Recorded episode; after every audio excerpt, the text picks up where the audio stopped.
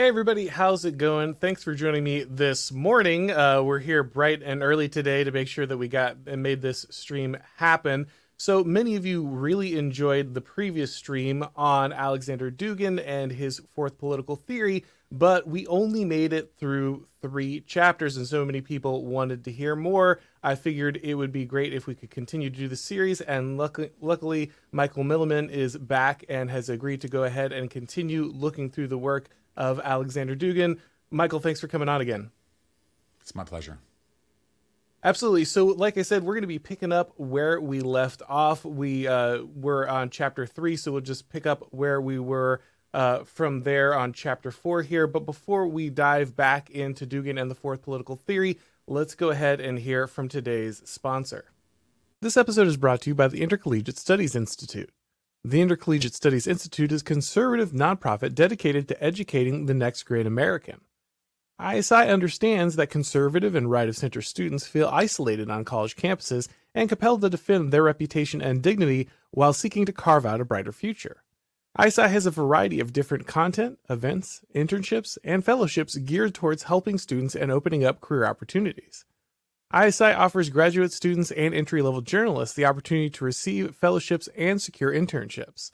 Nate Hochman, who's been a guest on this show multiple times, got his start on National Review through ISI, and he's just one of many journalists and academics who were able to start their careers with the help of ISI. This spring, ISI is going to be hosting a debate between Michael Knowles and Deirdre McCloskey on the subject of transgenderism that will be live streamed on YouTube. In the fall, everyone's favorite Fox News host, Tucker Carlson, will be giving the keynote address at ISI's annual gala. On all issues, both economic and cultural, ISI wants their students to know that they're not shying away from the problems facing our country, because in letting the left win is a pathetic way to watch civilization die. To learn more, check out isi.org. That's isi.org. You can follow the link down below in the description of this video. All right, so in chapter three, Dugin, or sorry, chapter four, Dugin steps in and talks about time.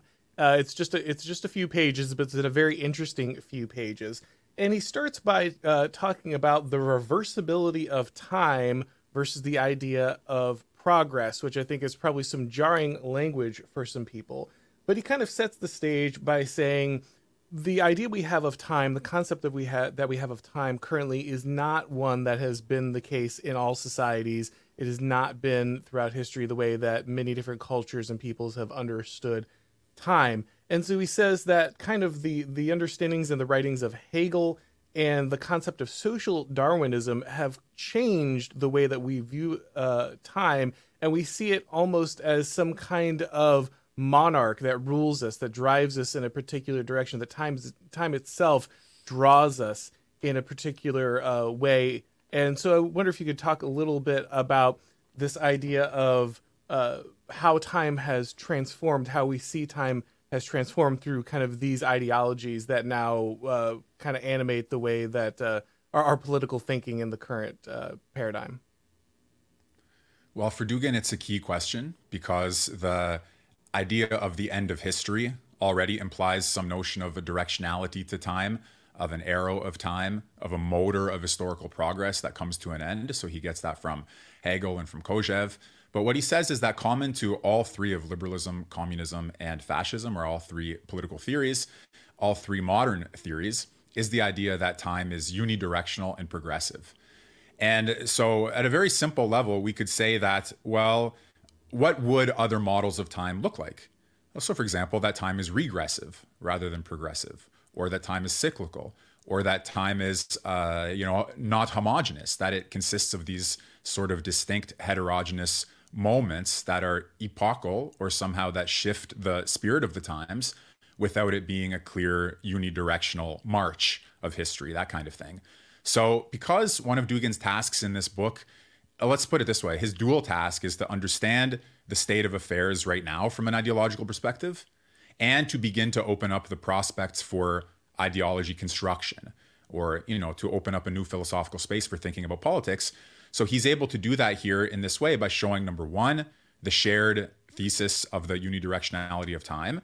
That gives us the analysis, the descriptive analysis of the three political theories, and the thesis of the reversibility of time, or as he puts it, the uh, my restatement here of it is sort of the political variability of time. Time varies as a function of political decisions or as a function of political community. In other words, time is not so unproblematically given as something self evident. And therefore, uh, Dugin is very much trying to force us back into the question of the nature of time, of the meaning of time, of the sociology of time, and just thereby to enrich our conceptual arsenal for thinking about things like the meaning of history. Here's another small example. Um, to contest the idea that history is unidirectional, that it culminates in a final moment like an end of history type thesis, doesn't mean to reject completely, and in all cases, the idea that history is unidirectional, because, as he says somewhere, if, for example, we relativize history to civilizations, then a certain civilization might be at the end of its history, while another civilization might be at the beginning of its history. You see? So, this idea that we're going to pluralize our conceptual understanding of time is for him, as he puts it, one of the fundamental uh, conceptual building blocks for the fourth political theory. Yeah, and and to give an example, you know, people might saying, okay, reverse time. How how does this even work? One of the examples he gives would be that uh, you know, capitalism was supposed to precede communism, but in Russia, communism led to capitalism. And so it's one of those things that it, this process is supposed to be one directional, it's supposed to be inevitable, it's supposed to be part of uh, kind of the dialectic in human progression, but instead we see a reversal of what was supposed to happen uh, in in that way. He also doesn't reject the idea of progress, but he just makes it clear that progress is kind of relative uh, to the situation to the situation and to the goals and the understandings of the civilization it's happening in. And so he's not completely getting rid of the idea of progress but he's just saying it needs to be understood in the context of the civilization that's kind of observing it. That's right because in part when we think about progress we have implicitly the valuation what is progressing uh, to say we're progressing means we're getting closer to a vision of the good or a standard of the good, or we're implementing more justice or more truth. But truth, justice, and the good are contested concepts. And therefore, progress is going to look different in different places. In one place, it's going to mean more transgenderism. In another place, it's going to mean less transgenderism, depending on how you've evaluated the phenomenon of transgenderism. Right. For example, you know, so on with the other uh, possible contestable social uh, phenomena. What he doesn't mean, if, unless anybody's confused about this, uh, he definitely doesn't mean that you're going to, you know, become younger or something like that. That you know the biological aging process is going to be reversed in the direction of a fountain of youth or something like that. So he's not talking about the reversibility of time in the sense that instead of getting older, you get younger.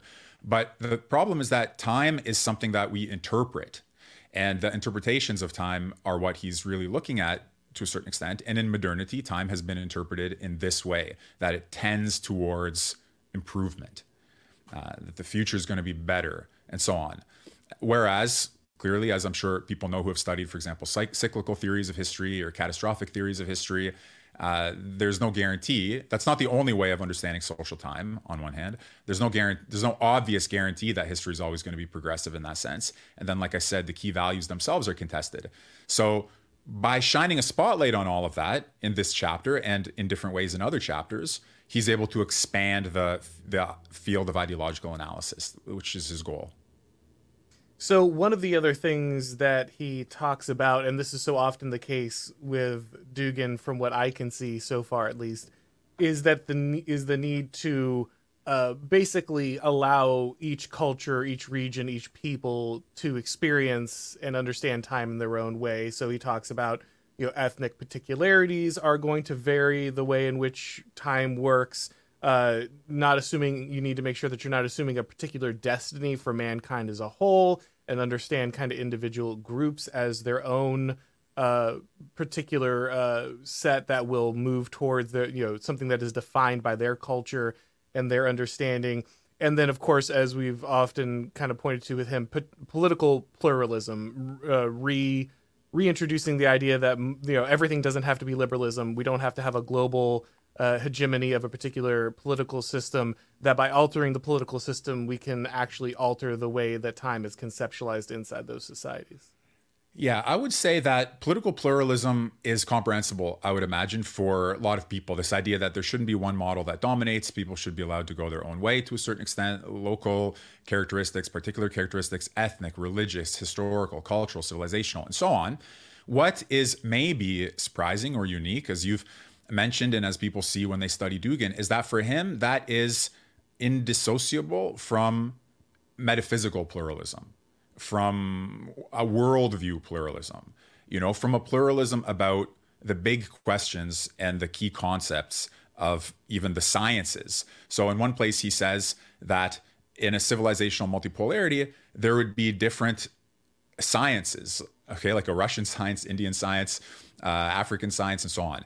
I think today, when when we hear that, it's often the case that we're familiar with like uh, you know the attack on two plus two equals four by people who relativize it and argue that two plus two equals five or that um, you know western white man's ways of knowing have been oppressive to the you know, aboriginal type ways of knowing or something like that. So we're familiar uh, more or less with some like version of that but Dugin's model tries to be much richer and much more sophisticated and what much better founded so he takes an interest in the constitution of the sciences and the relationship of science and language and why it is that we've inherited certain models of understanding and knowledge. So it's not what I want to say is this. In some cases, it's a reflexive like anti-colonialism, right? Where people just say we're going to reject western ways of knowing because we're rejecting western colonialism and they sort of embrace what seem like foolish alternatives that don't really stand the test of serious reflection. Maybe some do to a certain extent, but for the most part, they come across as like buffoonish. So Dugin's model tries to combine, I would say, the anti-colonialist uh, impulse, but with being rooted intelligently in the thoughtful, deep sources of all of these um, ten- intellectual tendencies, intellectual, uh, yeah. For example, he had a lecture course uh, in Russian, not available in English, unfortunately, on a school of thinkers called the phenomenologists, where he went into detail about sort of phenomenological interpretations of science and things like that. So he's not just buffoonishly rejecting Western uh, colonial imperialism, but it does follow from his political pluralism that our intellectual models of the world should also be plural and uh, time our interpretation of time would be a part of that. Yeah and i think it's important for people who do understand dugin as a political actor with a with a very particular geopolitical agenda to understand that maybe maybe you do think that these arguments are completely opportunistic and they are just there to forward kind of his understanding of kind of how the world should be but I want you to understand that these ideas precede Dugin, and they are they were often advanced by people who weren't anti-colonialists. For instance, Oswald Spengler spends lots of time in uh, Decline of the West explaining that art, math, and science are particular to cultures. He talks about how you know the the Greeks could not do certain types of math because their metaphysical animating spirit, like their understanding of the world around them simply wouldn't allow them to grasp certain mathematical concepts. And so that how all of these things that are supposed to be objective, these disciplines that are supposed to be objective pieces of knowledge, are still inextricable from the from the cultures that practice them. And so Dugin's assertion here, while you know you could read this as anti-colonial, you could see this as uh, an attack on kind of American empire or Western hegemony, um, it, it is something that has been advanced by people who did not have that agenda at all. So the so this while he might you might say he's only picking it for that reason if you if you're kind of thinking he's nefarious in this way he is still drawing on sources of people who did not have that agenda yeah i think we could even take a step further and state the case more strongly which is that some of the people who recognized the crisis of the sciences the difficulty of rooting objective mathematical science in the fact of subjective human experience. For example, Husserl, who has wrote, written about this in the Crisis of the European Sciences, uh, not only was he not anti-colonialist, let's say, in the case of Spengler, maybe there's still some anti-Western uh, uh, position from the right or something like that. Okay, they're a right-wing um, anti-bourgeois, anti-capitalists, you know, who are they criticize the West from that perspective, but Husserl was a defender of Europe, of great Western European modernity in its uh, philosophical roots and philosophical fruition. And even he recognized, and this is important not only for Dugin In other words, not only for people who are who are criticizing the West from outside of it, but even for defenders of liberal democracy to a certain extent, like Leo Strauss, who is very much indebted to Husserl. Um, you're exactly right that the problems are philosophical problems. They have a political dimension, but that's secondary because whether you're in the West as a defender of the West or outside of the West as an enemy of the West or anywhere in between, the problems remain problems. How do you understand the nature of scientific life? How do you deal with the question of the foundation of the sciences? And you're exactly right. There's a tradition well within Western philosophical canon dealing with those questions. Um, but then how you end up answering them, what you do with them, where you land after having raised them, that's where all the variation comes in. Now, near the end of this chapter, he talks about political forms that are not connected to time and progress. And uh, it's interesting because you know he is saying that basically this is all of the forms that we have now, all of the modern forms uh, are make certain demands on time and progress do you think that the the fourth political theory and obviously he, he uses this as kind of a working thing what does that look like? Or is there is there an indication of what that looks like where the theory itself is completely uncoupled from time of progress? Because wouldn't there have to be some understanding of what progress looks like inside the political theory for it to have any prescriptive power? So yes in the sense that you're getting closer or further away from some target so if we call progress, you're getting closer to your target, then, you know, as far as any political theory sets up a direction and you can be closer or further away from the end or from the target, then there's going to be progress. But it's different in the sense there's two different meanings of the word progress because one is you're getting closer to the goal or to the target that you've set yourself. And another one is that you've interpreted time itself as unfolding in a unidirectional linear uh, way where the further along you are in time and so on, you know, there's more truth revealed or more justice revealed or something. So I think that it is possible to reject the progressive view of time and still to have goals that you're closer or further towards in any given uh, case. Again, I think the easiest way to see it is that the question of what constitutes progress is contested, and therefore there can be different kinds of um, directionality set up. So, a nice point of reference. Okay, I'm going to tell you something that I like to do when I read Dugin, and that I personally have found helpful. Other people may want to do this with another author than the one that I did it with, but that's correlating Dugin's thought to other thinkers who are more familiar to us somehow. Because Dugin is this, you know, Russian figure drawing on these sources, and it's not easy to place him necessarily in all cases into our coordinate system. But um, I think about Leo Strauss, for example, a scholar of the history of political philosophy, is dearly important to me. I recommend that everybody studies Strauss and learns from him uh, and reads Strauss and Dugin together.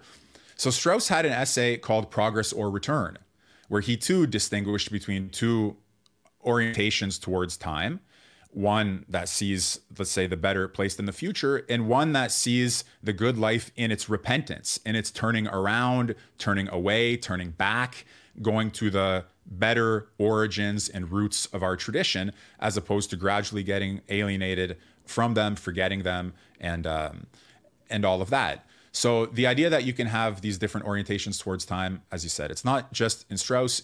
Excuse me, it's not just in Dugin, it's also in Strauss, and it shows you the possibility of these different ways. And you can look, like he says in another chapter, we'll probably have an opportunity to discuss it. Just look at some of the groups today existing on the world stage who repudiate the logic of modernity as fundamentalists, for example, uh, you know, who don't want to have anything to do with not even the postmodern, but just the modern. So those competing interpretations of time are viable. And so your point is well taken as well. They still have some directionality in them. And in that sense, progress in another uh, meaning. Gotcha. All right. So our next chapter is on globalization and its enemies and he kind of starts by framing what he calls the New World Order, which is kind of West the Western liberal democratic empire. Uh, and he says that it's advanced through, I think, a lot of things that people are now familiar with. You know, free markets, democracy, human rights, um, and it's focused very much on the transition from na- from kind of the classical nation state, like the Westphalian system, to kind of the post uh, nation state world. Uh, and he identifies three main camps inside this force of globalization. He says one are kind of the neoconservatives, And the neoconservatives are interested in an imperial core that is prosperous and benefits from the empire while not caring much about kind of the the outside world, the things that lay beyond it. And then there are the kind of the multilateralists who are those who kind of want to bring everyone along for the ride. Uh, this is kind of the more like the Barack Obama or American Democratic Party. Uh, who think that you should you should assemble kind of this global empire, but do it in an inclusive way. Uh, and then finally, he identifies kind of the accelerationist wing of the globalists, which are those who are trying to push us uh, to kind of this new world order, this global governance as quick as possible. And he names people kind of like George Soros. I think this is also where you put like, uh, you know, uh, the the uh, uh, uh, what can I suddenly World think Economic of the Foundation. guy? Klaus, I'm sorry? That guy, Klaus Schwab. Yes, thank you. Klaus that Klaus Schwab was. I was like the the supervillain guy who wears uh who wears the the moo from uh from uh that Sylvester Stallone movie. But yeah, no, it, that's who I was thinking of. Thank you. Uh, but yeah, so these are these are kind of his three basic groups that are going to be contending uh, when it comes to the the pro globalization side. Could you talk a little bit about his understanding of uh, of these three groups and how they interact and what their goals are? Shipping can make or break a sale, so optimize how you ship your orders with ShipStation. They make it easy to automate and manage orders no matter how big your business grows. And they might even be able to help reduce shipping and warehouse costs. So optimize and keep up your momentum for growth with ShipStation. Sign up for your free 60-day trial now at shipstation.com and use the code POD. That's shipstation.com with the code POD. Um, yeah, well, you gave a nice summary of it. So you have neoconservatives, the Democratic Party, basically, and the ultra globalists. And one of the nice things, first of all, I think it's helpful that he delineates those three tendencies, all of which mm-hmm. we can see, and that he shows that they all, even though they differ slightly, like the imperial versus multilateral versus uh, radical globalism, they're all it's all the American project. It's firing on all cylinders. You have all three of these things happening. The um, all three tendencies are represented, and opposition to them can take the form of opposition to all three of them. So it's not like you're either on the neocon side or on the Democrat side or on the globalist side. You can see the neocons, the Democrats, and the globalists as of a piece and try to see that they're all tending towards a certain kind of uh, global unipolarity because even multilateralism is not multipolarity. It's still America centric, just pulling the allies into the picture. So that's a nice analysis. I think it helps us to to see how we can distinguish these various tendencies and so on. And uh, I think he's accurate to a certain extent in setting it up that way. It shows that the aims of the neocons, the aims of the Democrats, are not necessarily so far removed from one another, uh, all of which is helpful.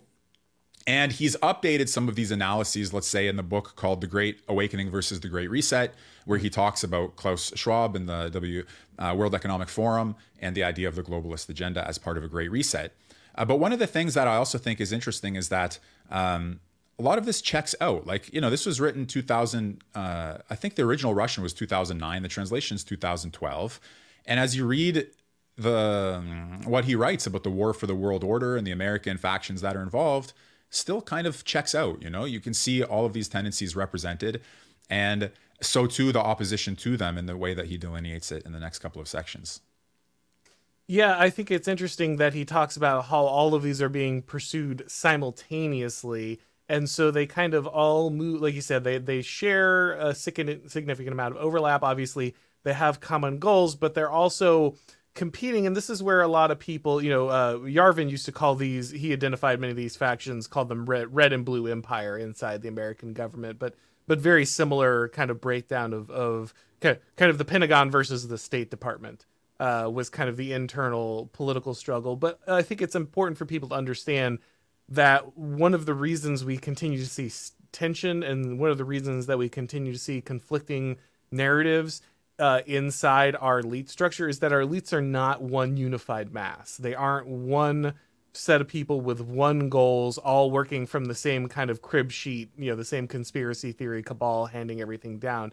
They do uh, they do appropriate power in similar ways because the nature of kind of our mass managerial states are to expand in this way uh, this is how power is accrued as power centralizes. And so they're all seeking to accumulate power through similar mechanisms, but because they have individual distinct interests inside that kind of elite collective, we do see this back and forth. And that's why those tensions can spark off of each other, even though it does feel like everyone is moving in a very similar direction. Mm-hmm. Uh, but that said, he people, also. Oh, I just sorry, so I just want to say one thing. I don't know. Like for me, this was helpful when I read it, but uh, one of the benefits of this analysis is that you zoom out beyond just the factions within the American state, and you begin to see how they're perceived again as of a piece by uh, the various players outside, and you know raises the question um, how significant the internal differences are if there is some momentum growing outside of that context as like a united front of opposition against all three of them, um, which they may, may be or, or, or not. But he does point, you know, he does say the United States is the center of these movements. The United States is clearly the superpower, clearly the hyperpower. You know, clearly a lot depends on what happens there and what happens in relationship to what the U.S. is doing and the ideas that it's developing. So uh, I think the analysis is pretty good in that sense. Yep, absolutely. And then he lays out kind of four types of uh, opposition or interaction with globalization at the moment. And he has uh, those nations that are basically just trying to become friendly uh, with the New World Order, uh, those that are willing to cooperate and open themselves up more or less freely to the uh, cultural, technological, and, and all other demands placed on them kind of by the globalized order. There are those that are willing to cooperate but aren't willing to change. So he puts people like Saudi Arabia into uh, this, or you know, uh, states that are wanting to keep their more traditional or particular societies but are willing to provide key things that the uh, that the global order uh, needs. I don't know if he says this particularly, but it seems like those states are kind of depending on they're they're playing a game with time because eventually, if the global order doesn't need them anymore, it doesn't have to respect their boundaries. Like the basically their ability to play the game is and not get consumed by the by the global order is based on their inability to kind of be discarded at the moment. They're they're too important to the project. They provide some key resource or something else that allows them to kind of be hedged against it then he has a third category, which is those that take what works in the Western world uh, and and kind of kind of filters out some of the things that work from those that don't, and he puts Russia in this category. And then the fourth one are those that are in direct hostile composi- uh, opposition. These are places like North Korea, obviously. And so I just uh, wanted to get your thoughts on those categories. Do you think Russia's really in category three? Uh, I think that's a little hopeful for him in some places. And what do you think about some of the other categories and positions that they're in? So I would say that now Russia has crossed the Rubicon from even from Dugin's point of view, and it has moved from category three to category 4 mm-hmm. which means that Russia is now one of those states that tries to oppose the U.S. directly, rejecting Western values, unipolarity, and U.S. Western hegemony. So I think that, uh, in some sense, that's the significance of the Ukraine war for Dugin. Is that it was a decisive shift from uh, the third to the fourth group, and that now it is sort of taken a full throated um, multipolar position like it hadn't done before. But I think he's right, and he's talked about this elsewhere, as has uh, Huntington and Strauss. Excuse me, Dugin refers to that like strategic modernization. You know, modernization without westernization, trying to preserve some modicum of sovereignty, but you can only do it you know, not every state is powerful enough to defend its sovereignty vis-a-vis other centers of power because as you said, you have to cooperate, you know, you basically some of these countries are just trying to yeah, last long enough to be able to get out of the uh, situation with some shred of their sovereignty intact. So it's a question, like he puts it here uh, nation states seeking to preserve their sovereignty in the face of US Western hegemonic or globalist strategies. And some places, depending on their leadership, depending on their mood, depending on their capabilities, they may decide to just throw their hat in with the globalist transformation of their society. In other words, there are some countries that will just buy into the Great Reset or that don't believe they need to preserve their sovereignty. Maybe they also see so- sovereignty of nation states as an outdated relic and they want to become post national states. They want to plug into the globalist um, network. But those countries that don't, I think it's fair to uh, categorize them. You know, the countries that can preserve some sovereignty but must cooperate, that can preserve uh, much more, you know, but still cooperate, and the ones that are openly hostile. And yeah, I would say the key change is just that Russia has moved, uh, given the last year and a bit, and the tendencies that have been building for longer than that. But in particular, the the new round of hostilities, I think, has moved Russia to Category Four. Yeah, I think it's hard to deny that point. Of course, can't can't predict that you know over a decade ago when he writes the book, but uh, mm-hmm. uh, but I think that's well, he right, had said so.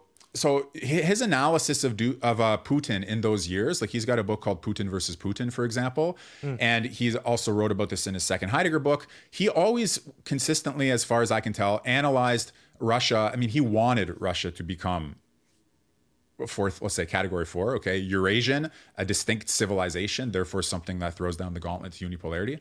But he always interpreted the Russian Federation and Vladimir Putin's policy as wavering between those two directions. Between, on one hand, the thesis that Russia is a distinct civilization, and on the other hand, the thesis that Russia is a European country. And so Putin versus Putin, the name of one of those books, said, you know, you have this solar and lunar Putin, you have the Eurasian and the Atlanticist Putin, you know, you've got the liberals in and around him who are keeping him from following uh, what would be his destiny here to take Russia into uh, Eurasian identity. So he was aware, let's say, even though he wanted Russia to go in that direction, he was aware of the fact that it was on the fence. But what's changed is that it's no longer on the fence. You know, now it clearly has put. And another thing that's interesting Russia having taken the position that it's an independent civilization and not a European country is now beginning to develop some of the policy documents to support that self interpretation, which is something Dugin's been writing about and commenting on lately. So, our next chapter is conservatism and postmodernism. Um, most people uh, who are who see themselves as American conservatives will have a hard time with kind of the, just the beginning of this, but we've already talked about it, so we don't have to belabor too much. He just immediately starts, we're already postmodern. This has already happened. We're already through this. And so this is something that conservatives have to learn to interact with. The question is not whether to prevent postmodernism, hold the line against postmodernism. We're already in that moment. And the only thing to do at this point is to understand as conservatives how you will interact or, or you know, work within uh, post modernity. Uh, yeah, oh, that's sorry, right. No, that's all. I just want to say you're um, you're right about that. If I could just make one quick point about the previous chapter, I just oh sure think, sure sorry just very very quickly because it's a nice one I think worth mentioning, which is that when he talks about the countries that are opposed to global globalism, let's say, mm-hmm. in some cases opposed to uh, you know American hegemony, in some cases opposed to the globalist project, I like that he distinguishes between the fact of these states, but the, but they lack ideological coherence. So you can't oppose globalist ideology without some coherent counter proposition, so to speak. Right. But the specific ideologies of the states, like for example, you know, Iran Iran is not producing a counter ideology that can fight globalism at its own level. You know, it's producing some sort of more particular, narrow uh, Islamic anti-Americanism. So the question is, what about what about all of the opponents of globalism? Is there some political theory or ideology or counter proposal that could unite them? And it's interesting because he says the subnational networks have more, you know, they're more theor- they're more theoretical. They develop ideas and ideologies, but they lack state power. And the states, they possess some sort of power, especially when they uh, unite together in a block but they lack the ideological uh, dimension. So he at some point, I don't remember if it's in this chapter or elsewhere, he says, you know, there can be genuine possibility for overcoming uh, globalist ideology if you're able to link, uh, you know, a power, powerful regional bloc with uh, ideology that is at the same somehow level of generality as globalism is. So I think partially what Dugin is trying to do in the fourth political theory is to be the developer and the exporter of an ideology that actually goes up to the level where you could meet globalist ideology in a fair fight. Because he says all the other, uh, you know, anti-capitalist freak show type responses are they have the character of a circus. They're not very serious. They're like a carnival, and you know, they don't meet the. It's not a fair fight between them and globalist ideology. So you need to develop a fair fight, and that's why even like the book Great Awakening versus Great Reset, it shows you he's trying to take a set of ideas, Great Awakening, that can actually contest the ideology of the Great Reset in a fair fight. Uh, so that analysis is good because it's true. You can have these states that want to preserve their sovereignty, but they lack a vision or a model. Even as Peter Thiel has said when he talked about models for the future, you have environmentalism, you've got Greta Thunberg, you've got Islamism, and you've got sort of like cyborg post-humanism. Where's a you know a coherent vision of the future that can unite uh, humanity en masse against the globalist a project. So that's just another component of that chapter that I thought was worth mentioning. But yeah, on the conservatism oh, one. Sorry, no, before like we move said, on, first... I, I just sorry before before we move on, I do want to. I'm glad you brought that up because that is something I think a lot about, and I, I want to uh, pick your brain about uh, what what Dugin would be saying there because. So one of the things that I think you're, you're really running into a lot, a lot of people who are maybe more nationalists have already realized that in some ways you need a global a global nationalism in order to you know uh, resist what's happening uh, with globalism. Like you said, you can't you can't have all these little isolated uh, countries with kind of their uh, with, with, kind of their own uh, uh, circus theories of how to resist this. They they never form anything cohesive. They never have the ability to push back but if you're creating this, can you take can you create a global theory of particularism or or particular preference? Like can you if by I guess my point being isn't the ideology itself what allows the human cooperation to scale? And so it in order for globalism to take hold, we had to shape humanity in a very particular way. We had to demand the removal of, of particulars. We had to demand the removal of, of regional preferences and interests and shape people in a way that would allow them to be wielded en masse and to be managed en masse. And if we're going to bring a mass strategy against that, can you assemble people and wield them and manage them in a force against that force without putting them under the same level of social engineering that was required by globalism to assemble the Leviathan in the first place. Yeah, so that's obviously a puzzle and part of the problem. And Dugin's suggestion, I would say we have some evidence for how it would play out because you have the idea of a fourth political theory as a general project. So we've already talked about some of the outlines of the general project, right? New concepts of time, shifting the locus of um, interpretation from the individual, the class, the race, and the state to the notion of a people, possibly interpreted through Dasein, but these other, you know, somehow uh, obscure um, ways of interpreting it, like through the imagination, Gilbert Durand, and so on. So these are like general uh, parameters for interpretation of plurality. But then you have a specific case where he's tried to develop it in its application, namely Russia. And you also have pockets of adherence of the fourth political theory elsewhere. For example, there's a later this month a global conference on multipolarity based on Dugin's fourth political theory. We're going to have representatives from all over the world. They take these general ideas and they apply them to their unique case. So the question is, you know, how well is that sort of translation working? We see it best in the case of Russia because Dugin himself being a Russian has developed it there, both at the theoretical and the applied levels. Um, but you know, there are Brazilian adherents, Iranian adherents, other adherents of the fourth political theory who are all trying to modify it. So what is his, you know, his model is there are different ways of stating it, but it's like people should. I I propose, Dugin says, in contrast to national nationalism, because nation states cannot be sufficient players here to fight globalism, and in opposition to globalism, because that's what by assumption here is the target. Um, civilizationalism, regional blocks, great spaces, great powers. So more than the nation state, but less than globalism. For example, Yoram Hazony, who wrote the book Virtue of Nationalism, who's also fighting in his own way liberalism on the basis of the idea that we need to revive certain conservative traditions and uh, national conservatism. When he, Yoram Hazony, lays this picture out, he says tribes are too small and the universalism is too big. We need a sweet spot in the middle. That sweet spot is nation states, basically. Dugin says there's an even sweeter spot between mm. nation states and the universal region, and that's civilizations. They're big enough. Regional blocks are big enough to actually become poles. So it's like a regional universalism. And in this case, it preserves, I mean, it doesn't preserve everything, but it preserves some possibility of each uh, pole, each civilization, each regional block developing its own models of world interpretation, developing its own hierarchy of values, developing its own vision of itself and its place in the world.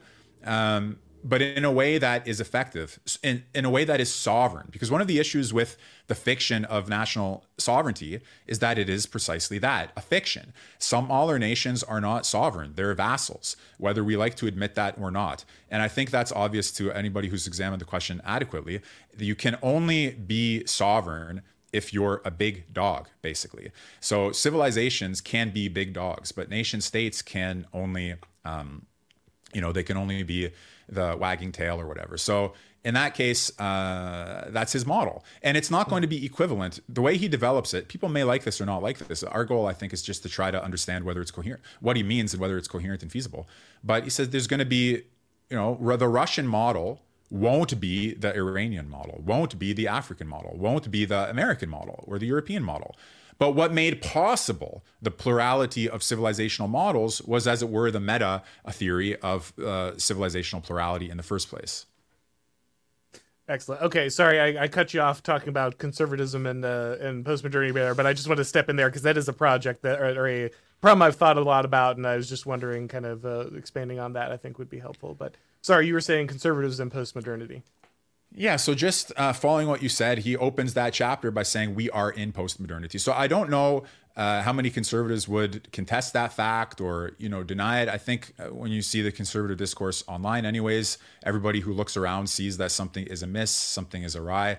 Uh, something has gone off, and that is, you know, you put that all into the whether we call it woke or whether we call it postmodern, something has changed, and so he tries to understand how do we how do how does the group of political theories that we call conservative, um, how can it respond to this new situation? And what I like about this chapter too is for people, for some people, like when I first read this, conservatism kind of meant just one thing. You know, there's like a narrow political conservatism. And this chapter shows you that there are various strategies for dealing with postmodernity that we might not normally identify as conservative in the sense of like conservative party. You know, the conservative party of Canada is not reading Julius Evola, but in some sense, traditionalism is its own version of a conservative response to postmodernity. So once again, we enrich our concepts here. Yeah, absolutely. And and this is uh this is a chapter where I did not expect it, but I laughed quite often, uh, which I think is kind of great in the middle of a book of this weight. But uh, but he kind of brings in the he brings in Spy Kids too as kind of just like the explanation of where the freedom to choose and liberty strips people of kind of their ability to actually make decisions because the you know the entertainment and is engineered in a way to just kind of farm your dopamine and like technically yeah you've got the ability to like change channels and everything but you're really just being trained by the technology and by the liberty into a particular behavior that you're not really exercising control over and so that's kind of where he he develops his first uh, kind of step of conservatism is conservatism is the ability to say no. Conservatism is the ability uh, to, to say no to say to certain things including progress. And he has a, a great passage here and i'm just going to read it real quick if you'll indulge me because it's so good that i think people should uh, should hear it here. Uh, but he says uh, the western liberal model says uh, you want to oppose us? Please you have the right. But look you will uh, you'll not want to give up your washing machine, right? The washing machine is the absolute argument uh, uh, of the supporters of progress. After all, everyone wants a washing machine. Black people, Native people, conservatives, and Orthodox, communists too. According to a different logic, uh, uh, spoke of the necessity of irreversibility of structural change, uh, and he just kind of talks about how like that you know yeah actually human beings can be happy without a washing machine. It's not it's not the the uh, the entire thing. But he talks about uh, just skipping ahead here real quick. He says, "But for liberal society, this is a terrifying thing, almost a sacrilege. We can understand everything, but life without the washing machine." This is already a really unscientific life. Without the washing machine, is it is impossible. And he just talks about how basically liberals will threaten to kill you if you're not willing if, if you're willing to turn away from the washing machine if you're if you're willing to turn away from progress uh, or willing to say no to some portion of progress, then they will see that as like a direct existential threat to their own liberty. Yeah, it's an amazing passage, and it presents so memorably the idea that we're all dedicated to comfortable self-preservation as an absolute as an absolute and uncontestable principle. And nobody would ever want anything other than comfortable self-preservation. That's what the washing machine has to do with. That it's yeah, everywhere, everybody at this point has been won over to that way of life. But the problem, as uh, as Dugin knows, and as you know, and as other uh, people who uh, read some of the opposition writers, you know, opposition to bourgeois liberal democracy and all of that, no, some people crave war, risk, courage, threat, bravery, existential depth more than you get from just comfortable self-preservation. Now, that's not to say, you know, I think we all simultaneously enjoy the benefits of modern technology, the benefits of modern science and culture. We're able to talk because of the camera, microphone, et cetera, et cetera. I don't need to go over it. It's well known that we've all benefited from these things. But Dugin's main point is not whether we've benefited from it, but whether it's possible or not to want something else, whether the trade off is decided for all time that whatever we lost on the road to comfortable self preservation, you can never hope to regain again. And you're some sort of freak show if you'd even consider it. And there, I think he has a very solid point. Uh, liberal thought has taken for granted too much that this is the decisive consideration for humanity or that it ought to be, and that there's nothing else that somebody could want. And Schmitt, for example, in the concept of the political, he writes about this as well because in some sense the metaphysics of the washing machine is equivalent to depoliticization. Everything is just about comfortable consumer living. There's no more there's nothing you would kill or die for. There's no more serious fundamental disagreement over the meaning of a human life or the meaning of a good human life. So yeah it's a very memorable passage. And again the key the key point is it or isn't it possible for a human being to say no are we just faded by the metaphysics of the washing machine, always to go in the direction of new, more efficient technologies? And if so, at what expense? Because, okay, fine, the washing machine is the washing machine, but the processes behind the desire for comfortable self preservation, the use of technology to that end, culminate when Dugin does his full analysis in the threat of total dehumanization, in the threat of total, like, behind the metaphysics of the washing machine, when you extrapolate to its full conclusion, you have the replacement of humanity by technology. And then we're into a serious problem because what if you care about the human being? What if you care about the war against the human nature? Well, then it's a it's a few steps from one to the other. And that's why he raises this concern. The human being asserts his dignity when he can say no to the processes that implicate him in his own destruction. Yeah, I don't know if you've seen the uh, the TV show Altered Carbon, um, but it's uh, it's uh, pretty pulpy, but it's got uh, some interesting moments in the in the first season. And basically, the premise is humans have advanced to the point where everybody's consciousness can be downloaded into like a computer that they kind of wear on their spine. And so, if like you get killed, you can get put in a new body, and and your consciousness can kind of be uh, moved over. But one of the interesting parts of the show is that the only group that was willing to resist this technology were Catholics because they believe that you know God created us with a soul and we only have one life and you can't actually transfer someone's soul to another body. And so like their ability to say no means that they can't be trapped in what is turns out to be like kind of a hellacious existence of technological eternal life, but only for the rich in a particular way, and everyone else is stuck in this really terrifying, you know, existence. And I just thought about that a little bit, like the ability, the the religious, you know, boundaries and beliefs, allowing them to say no to something that actually fundamentally destroyed the rest of the human race and their human nature, uh, in kind of in that scenario. Yes, so that maps on. You know, Dugin in this chapter says that among the conservative groups that will be able to say no to this technological uh, march, again, treating it as a necessity or something like that, uh, are these religious groups. But that includes also, and this is where some conservatives would automatically like recoil probably, that includes religious fundamentalists and not only Christian, because there are non Christian religious fundamentalists who also would reject the metaphysics of the washing machine for the same type of reason. You know, they also want to preserve something, uh, some shred of human dignity in the face of this march. And so when Dugin does his analysis of these various conservative groupings, okay, the tr- traditionalists, fundamental conservatives, Uh, very nice when he talks about status quo liberals because they also say, whoa, let's slow things down. We don't want to become postmodern, but we don't want to reject postmodernity in the name of religious fundamentalism. We sort of just want to hit the brakes and stay where we are. Let's roll back the clock from post liberalism to liberalism, from post modernity to modernity. And you definitely see, in my view, this position reflected today in the conservative culture war debates. Uh, I don't know his work well enough to say for sure, so I hope this isn't misleading. But I get the impression that, for example, James Lindsay takes that kind of position. You know, post postmodernism is bad, but so is uh, religious nationalism, and so is national conservatism. So let's just go from postmodernity back to modernity, post liberalism back to liberalism. Uh, so he analyzes that, and Dugin says that is um, that point of view is not tenable for any serious conservative because it still preserves the basic uh, orientation towards liberalism. Um, well, let's let's go ahead and expand those those categories then, because you're getting into them, and I think it'll be helpful for people to have the categories before we we go into that discussion. Okay. So he breaks down kind of uh, three main forms of uh, conservatism that are opposing what's going on, and then kind of a fourth one as well. He talks about the traditionalists, the status quo liberals that you were just talking about, and then revolutionary conservatives. And he also kind of includes, kind of in this subgroup, uh, kind of leftist social conservatives. So could you could you talk uh, about kind of those three groups and the way they're kind of opposing, uh, it, you know, the the pluses and minuses of the way they're opposing things in Dugin's view?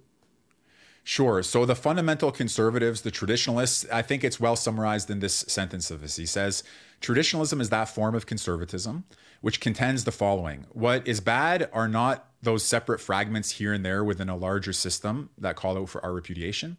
In the contemporary world, everything is bad. The idea of progress is bad. The idea of technological development is bad. Descartes' philosophy of the subject and object is bad. Newton's metaphor of the watchmaker is bad. Basically, everything modern needs to be rejected. So the traditionalists, they are anti modern. They want to go back, and they're going back. It can ha- take different forms. It can go back from progress to eternity. It can go back from the modern world to the ancient world, but it's a total and utter repudiation of the modern for what came before it. And there are people here that he's written about, like uh, Rene Guénon and Julius Evola, for example. Uh, Dugin has written about them, he studied them, he considers them important uh, critics of modernity, absolutely uh, relevant for his whole project.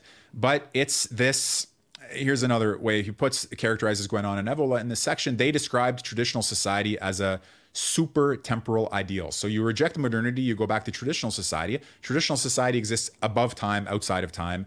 It's an ideal like that. And the contemporary world of modernity and its foundational principles are a fall. They're a product of, yeah, the fall, degeneration, degradation, decomposition of hierarchy, shift to materialism from spiritualism, and so on. So that for him is pretty important. And besides people like Guénon and Evola, you have, as I said, religious fundamentalists, Christian and non-Christian, for whom um, everything modern is sick, degraded, and to be repudiated. So I think that's a way of characterizing it. And he does see something in that school of thought. It's not, in my view, where he ultimately lands. He's closer to conservative revolution, as he says, and we can discuss that in a second. But this is still an important uh, attitude towards modernity for him. Right. And then so you already kind of described the second group there, which are the status quo liberals, and they understand there's a problem with what's going on, but they don't want to oppose it uh, from that traditionalist mindset. And so they're just looking to roll things back. Liberalism wasn't that bad. There, there's no fundamental problems here. We just need to get rid of kind of the, the, the hostile postmodern uh, strain of this, and we can kind of roll back to the 1990s and enjoy Bill Clinton and AOL and and and all and exactly. all of the things that came along with it. One nice point too in that section, he says, and I think this is right, and also maps on to what we see when we uh, look at the culture war, conservative culture war ourselves. He said the liberal conservatives they are they're they're scared of the red scare. Okay, they're terrified of communism and Bolshevism, and all of that but they're equally scared. They really are worried that if they open up any door to the right of themselves, all the subterranean fascist energies are going to come bubbling back up to the surface. So think about all you know all of the positions that take that like they attack uh, they attack wokeism from the right, but they also are very careful not to open the door even you know a millimeter to the right of themselves. That's status quo conservatism for uh, for Dugin. He's got some really nice passages about that that I think are accurate. Uh, again, really worried that they're going to open the door to fundamental conservatism. It's pr- it's probably not an unfounded worry. It's not not trying to mock it, but I think he's right in characterizing. As he puts it, oh yeah, uh, you don't want they worry the status quo conservatives they worry that there would be god forbid a release from some basement of those dormant energies with which the jacobins used which the jacobins used in the terror and the anti-terror and so on so they want to keep everything exactly 1990s frozen don't open the door to criticisms on the left or on the right don't raise the quest don't raise the problem of the direction of history or the nature of time just sort of shut all of that out shut all of it down freeze us in this capitalist sweet spot and stay there as long as you possibly can. Yeah, and you can tell uh, that this is the case because almost all, if you're ever wondering if someone is in this position, they almost always buttress what they're saying against the left with like but the right is the real problem. Like you need to be careful of the right. We we can't we can't let these so so yeah we need to have all these criticism post modernity but not those criticisms. Those criticisms are dangerous. We can't acknowledge any of those truths about humanity and so we have to keep everything in a very narrow box this kind of this kind of uh, sweet spot of liberalism where we had we had discarded all of the traditional parts of human bonds, but before we had lapsed into kind of the, the thing that would inevitably fill that that uh, hole in kind of uh, human understanding once those things are gone. They lived they lived at one one little you know sweet couple decades, and they think that they can somehow freeze time in in that place and keep both left and right out of kind of where they want to be. Um, yeah, so that's yeah. the movement clearly, right? He's yeah. he's correct to identify yeah. them. And then the next one, uh, the conservative revolution. Maybe you wanted to say something about it first. No, no, no, no. I was just going to say, there. and now the conservative revolution. You were you were going the same direction yeah. I was. So the conservative revolution. This is a very important uh, movement to understand uh, in principle and in theory because for Dugin it's crucial. So here's a problem. You reject modernity, let's say. You reject post-modernity. You reject the state of affairs. You're conservative in that sense. You want to go back to something earlier, like the fundamental conservatives do or the traditionalists do. But the conservative revolution group says what we see now and what we're against now is somehow the consequence of what was there before. They're related in some way. So we now see the outcome of something that was a latent possibility at an earlier period. So just by returning to the past, all we're doing is returning back to that period of latency, and then we'll run the, you know, we'll run the movie again, and we'll get exactly back to where we are now. In other words, the seeds of our current catastrophe are present in the past. They're present in the pre-modern traditional social configuration of things. And so the conservative revolutionaries want to understand what is the nature of this entire eschatological drama? What is the negativity built into the original state that over time plays itself out as a nihilistic crisis? So this is very, uh, you know, this makes us think a little bit more just the fundamental conservative rejection of modernity does, certainly more than the status quo uh, conservatism or liberal conservatism does, because it forces us to try to understand the whole process that led from the beginning to where we are now. As he says, um, trying to understand the secret, parallel, non evident intention of the deity itself, or in some sense, again, trying to understand the eschatological drama as more than just social, as like what is so why does Dugin end up having to think about people like Heidegger or raise questions about the nature of time? Precisely because he's attracted by this kind of approach. How do we see the relationship between where we began and where we ended in terms of what it all means?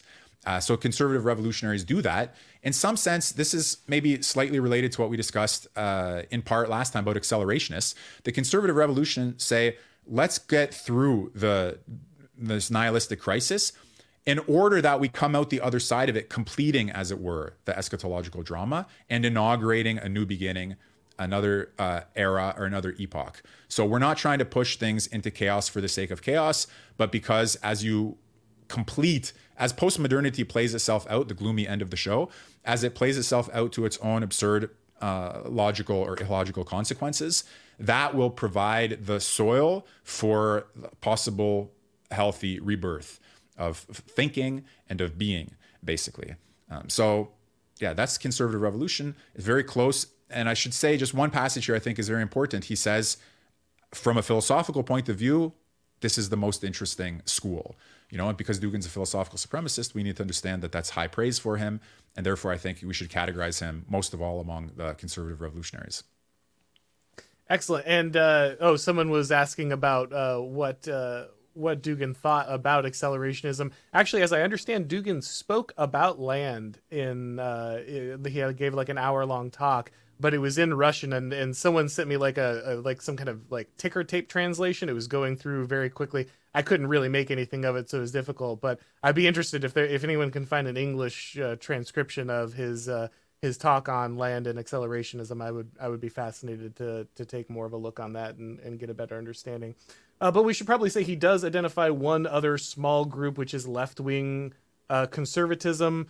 Uh, he does talk a little bit about how there are some strains of uh, of left wingers who are still uh, interested in, in social conservatism. I think this is kind of maybe the old left, those who who had not embraced the woke part of of leftism uh, in that way. But he it's only a it's only really a paragraph on it, so uh, I don't know if there's a whole lot of, to discuss there more than just acknowledging that it does exist.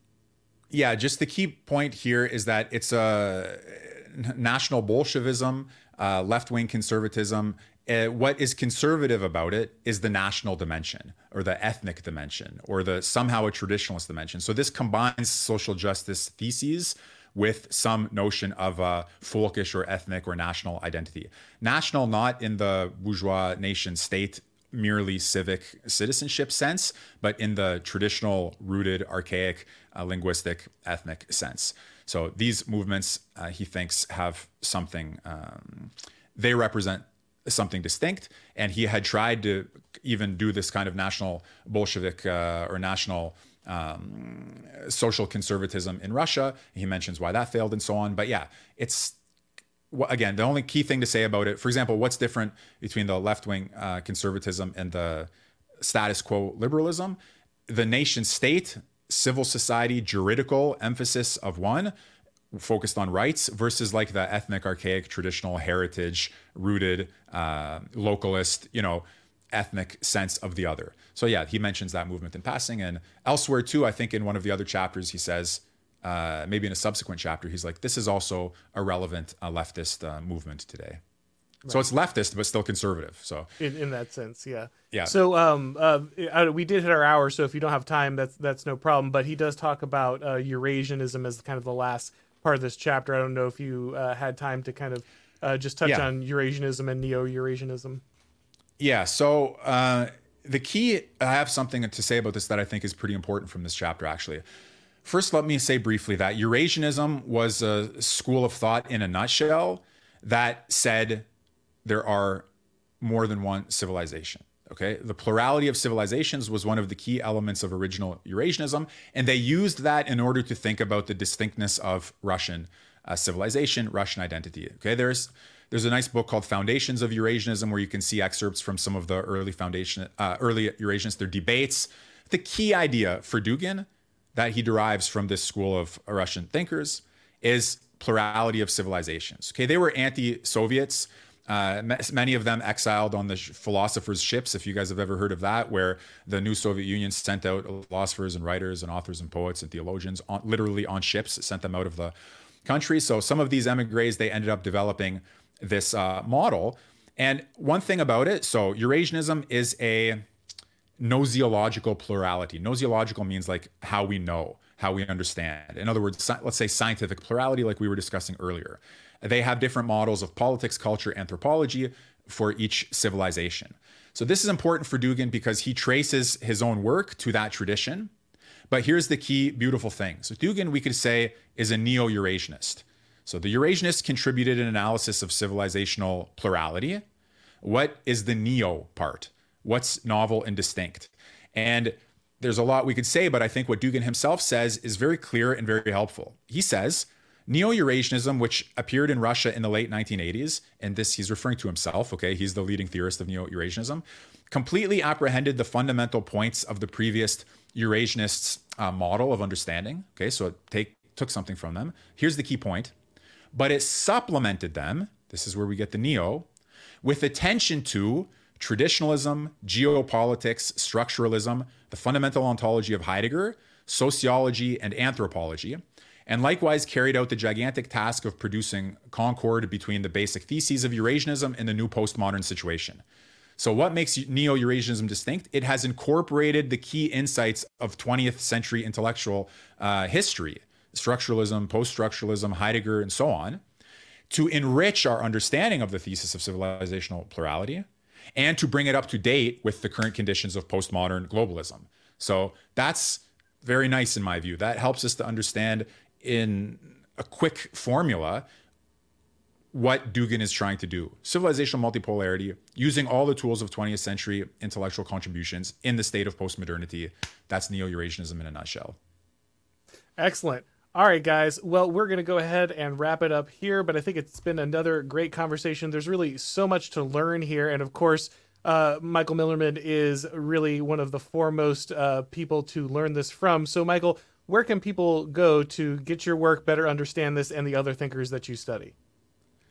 If you go to michaelmillerman.com or duginbook.com, you'll see the books that I've written one on Dugin, one on Heidegger, which includes an analysis of Dugin's reception of Heidegger.